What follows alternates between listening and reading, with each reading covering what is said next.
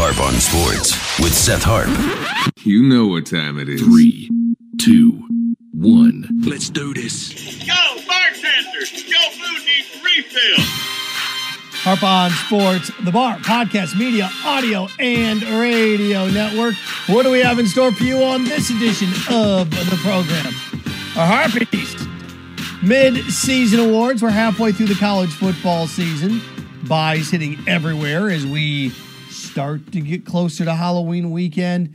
And right, what, what do we have? We have 22 teams still with one loss or no loss from the five major conferences that, that are that are still in the hunt for this thing. But halfway through, what do things look like? Who'd win the Heisman right now? Who'd be the finalists? What would be the college football playoff? Biggest surprises, biggest disappointments.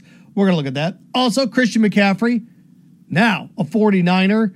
Um, look, th- this hurts the Buccaneers in two ways. It does. It strengthens an interdivision rival in the Panthers. We have four extra draft picks next year. And the Niners now are the favorites in the AFC West, or excuse me, in the NFC West. They are. So we'll look at that.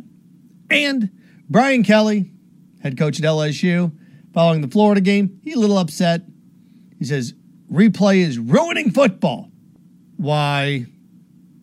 You can't have it both ways. Again, Harp on Sports, the bar.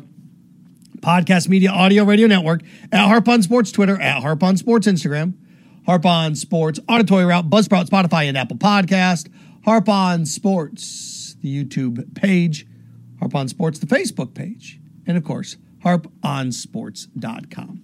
All right, here we are, halfway through the college football season. Some teams are more than halfway through the college football season, but everybody's played at least six games right now.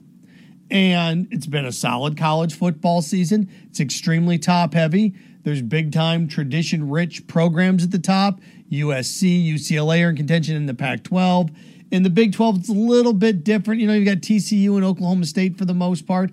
The Big 10 gives you Ohio State and Michigan. The ACC, Syracuse has bubbled up to make things interesting uh, with Clemson. Of course, the SEC right now has four teams sitting there with one loss or undefeated that all have a chance to go to Atlanta. So, what what do we think right now, halfway through the season? Well, looking at it objectively, which is what I do, right? College football playoff today, for me, number one would be Tennessee. They've got the biggest win over Alabama. Doesn't matter if it's at home on the road at this point. They're going to have to go to Georgia and win. But a one loss Tennessee, you know, Georgia winning the SEC undefeated makes things really interesting when it comes to the college football playoff.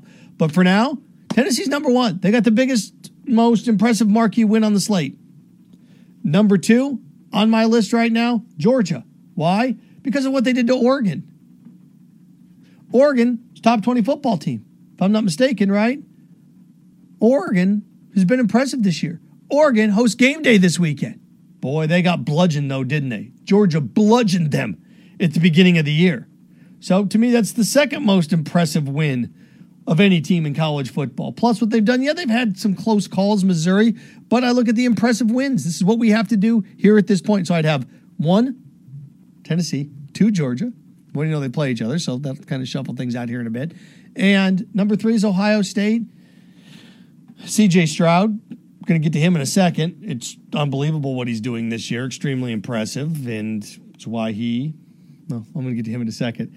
And the fourth team on my list is Clemson right now. Why? Because Clemson got win- wins over Wake Forest and NC State. Michigan doesn't have that. They beat Penn State at home, but Michigan doesn't have that yet.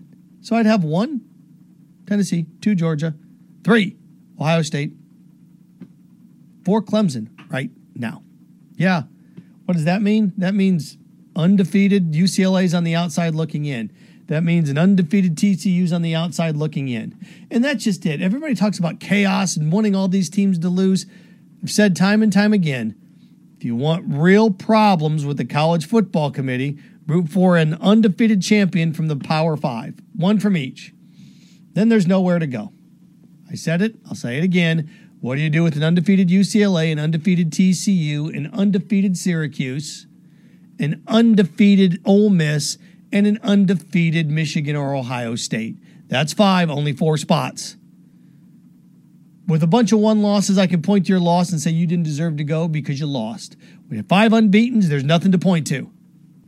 Everybody has conference championships now. There's nothing to point to. The one that'll, it's what's funny about this is the one that'll have the weakest conference championship win is going to be the Big Ten. Because Ohio State or Michigan is going to play Illinois or what? Illinois right now. Think about that. So the, the weakest conference championship game is going to end up being the Big Ten in terms of opponent kickstarting you over the top. So, but there you go. Uh, when it comes to the Heisman, CJ Stroud, number one right now. CJ Stroud, make sure I look at this. He's got 1,700 yards passing, 24 touchdowns, three picks. CJ Stroud's on pace for 45 touchdowns and, and 3,500 yards. And, you know, there's another guy I'm going to get to in a second that has a gig, gigantic marquee win under his belt. And you may say, Seth, but look what he did. Look, look what happened. You know, Hendon Hooker, look what he did. Yeah, I, I know, but CJ Stroud's got a better body of work in terms of stats. This is a statistically driven award. What he's done in the Big Ten. Now he still has games with Penn State and Michigan coming up as well. He stockpiled all these numbers. Look, if you want to tell me that Hooker is ahead of CJ Stroud right now, fine. I, I look, I, I get it. I understand it. But right now, CJ Stroud's body of work is the most impressive. Plus his ability to move with the ball, run with the ball, and score. I'm just giving you his passing numbers. He's got five more touchdowns on the ground. So that, and I've got Hooker second, 1,800 yards. He's got more passing yards, 15 touchdowns, one pick. You know, how would you like to? what are these guys right now both these guys are on pace. Well, one's on pace for 30 touchdowns and two picks and 3,500 yards. How'd you like to? And if he gets those numbers, he's going to win the Heisman, right? So if these projections continue, but the thing about Hendon Hooker, he's got another gigantic game with Georgia, and he's if he wins that, then he's got the SEC championship game. CJ Stroud's got Penn State and Michigan coming up. They've got monster games. So they're both right there. Uh, the guy that I've got third on the list right now is Bryce Young. Bryce Young, 16 touchdowns, three picks, 1,600 yards, and he missed a game. That dude missed a game and he's got 16. If you if you just keep his averages, he's got 20 touchdowns, four picks, and he's got close to 2,000 yards passing if he doesn't get hurt. But he did. So he's going to be right there. It's those three. It's those three, and I really don't see anybody else right now. Now, Michigan, you know, depending on what happens in there, and Corum at running back, he can, you know, 2,000 yard back, over 20 touchdowns. He can work his name, especially if they beat Ohio State, into the equation here. But this is just to, to win it and not be a quarterback. It has to be a down year for quarterbacks, and you have to have two thousand yards. You just have to monster, you know, Derrick Henry, Christian McCaffrey type of college football special player, receiver, depending on what's going on at quarterback. It's just tough. It's tough at running back, especially with these three guys this year. Uh, biggest surprises, biggest disappointments. Uh, biggest disappointments. I have Arkansas. They were picked to finish second in the West. They got three losses. Um, you know, had Alabama at home, injured quarterback, couldn't win. Uh, thin line, right? It, it, can be that thin sometimes. Lost to A and M, Arkansas, just because of where they were picked. Um, Notre Dame, Notre Dame, gigantic disappointment. Three and three after going to the college football playoff two out of the last three years. In the year that they didn't, they won ten games. Notre Dame's not going to go to a major bowl game for the first time in what five years. A little bit of a disappointment. A little bit of a disappointment. Um, Wisconsin. Wisconsin's below right right at 500, right below 500. Well, I fired their coach. I mean, Wisconsin. Wisconsin's just one of those stable nine and three every year type of programs, and to fire their coach a month into the year, pretty disappointing. Uh, biggest surprises, even though they've lost a couple, Kansas. I mean, they're going to go to a bowl game and probably win seven or eight games, which is just amazing. And he's going to get his choice of where he wants to go. Illinois, Look at the job Bret Bielema has done at Illinois. They sit there at six and one right now. Probably going to win that division. Illinois is going to be in the Big Ten championship game and undefeated Syracuse. Those are, those are my three biggest surprises right now. So the Harpies halfway awards, halfway through the season. That, that's what things are looking like. Um, speaking of college football, before I get to the, the Christian McCaffrey trade, Brian Kelly comes out and says instant replays ruining the, the game of football. And he points to look, there's five or six stoppages. I get it. I get it. There's five or six stoppages in, in, the Florida game. It kills momentum. I get it. But you have two options. The game can be faster and wrong, or it can be slower and right. Now, I could say more wrong and more right and be grammatically incorrect, but that's what it is, right? That's where we are. The game has gotten so fast, the offenses have changed so much. You know, all the officials, what happened to officiating in the NFL? Here, I can tell you what happened. It was a lot easier when everybody was bunched together and you were running the ball between the hash marks, right? It was a lot easier a lot easier when hash to hash, run the ball. I can watch offensive linemen. Are they holding? Okay, you throw every now and then. Pass interference is easier when you've got three receivers. Now let's spread them out. We're going to go six wide. Uh, no back in the backfield. Uh, quick count. All that. It's, it's, it's damn near impossible to officiate that. It is. And get everything right. And you can train them and train them and train them and train them when it was three yards in a cloud of dust or when it was a dominant running attack in football, it was easier because officials just stood on the sidelines and could watch. Now you're asking them to sprint down the field with guys that run four 440s and five of them at once. It's, it's impossible to get it right all the time. So it can be slower and right or faster and wrong. And Brian Kelly did make a good point. He says, you know, most of the time, or and I don't know most, I, I the, the call on the field stands Okay, do you want to get it right or not? If you don't, if you want it faster, that's fine, but it's going to be wrong. If you want it faster, it's going to be wrong. So there you go. I think my dog's hungry. So there's that, at least from, from the Brian Kelly perspective. And I heard that, I'm like, all right, here we go. And like I, I think officials get ripped on a lot. And I, and I get it. Sometimes they miss calls, but everybody thinks it's rigged for this and rigged for that, and the officials are paid off. It's, you know, and they get paid more now than they ever have, but it's almost an impossible game to officiate. It is. It's almost impo- it, it, it is remarkably hard to officiate with where we are with everything. So there's that. Um, so I, you know, replays ruining the game. No, not not. How's the game ruined? It's been a very enjoyable season. And he said, out to get him because he's from up north. Stop that. What benefit is there to hose LSU?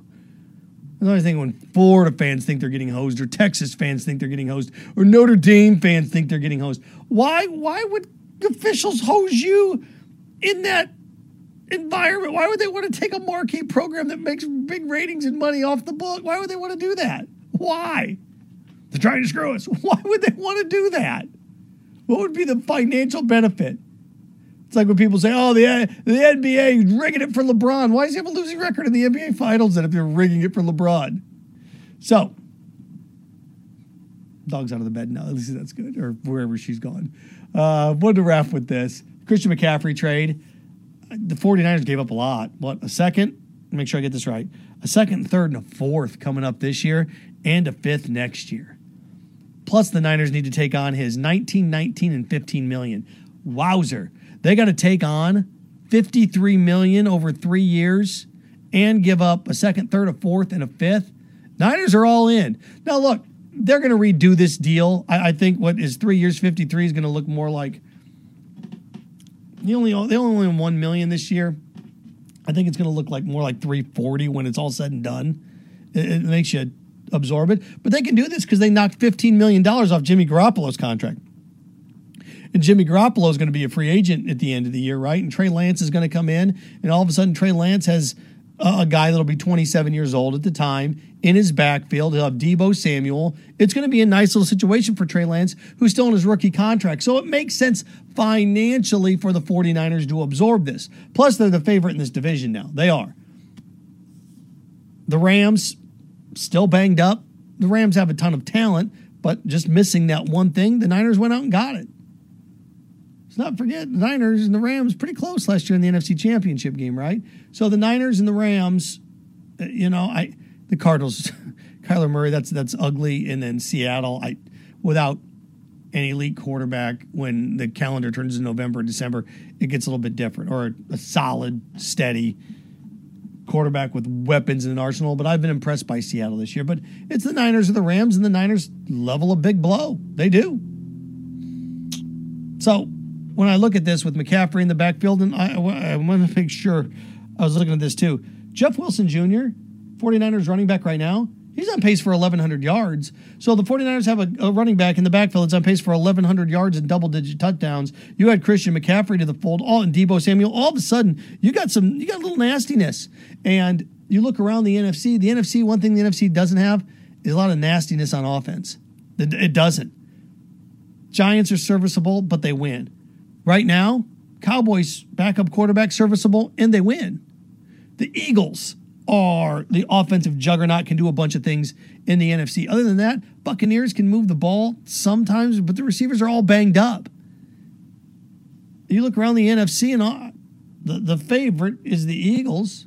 And then after that, uh, the Niners all of a sudden say, hey, what about us? So the Niners are in. Maybe they gave up too much. Okay. Maybe they did. Maybe they did.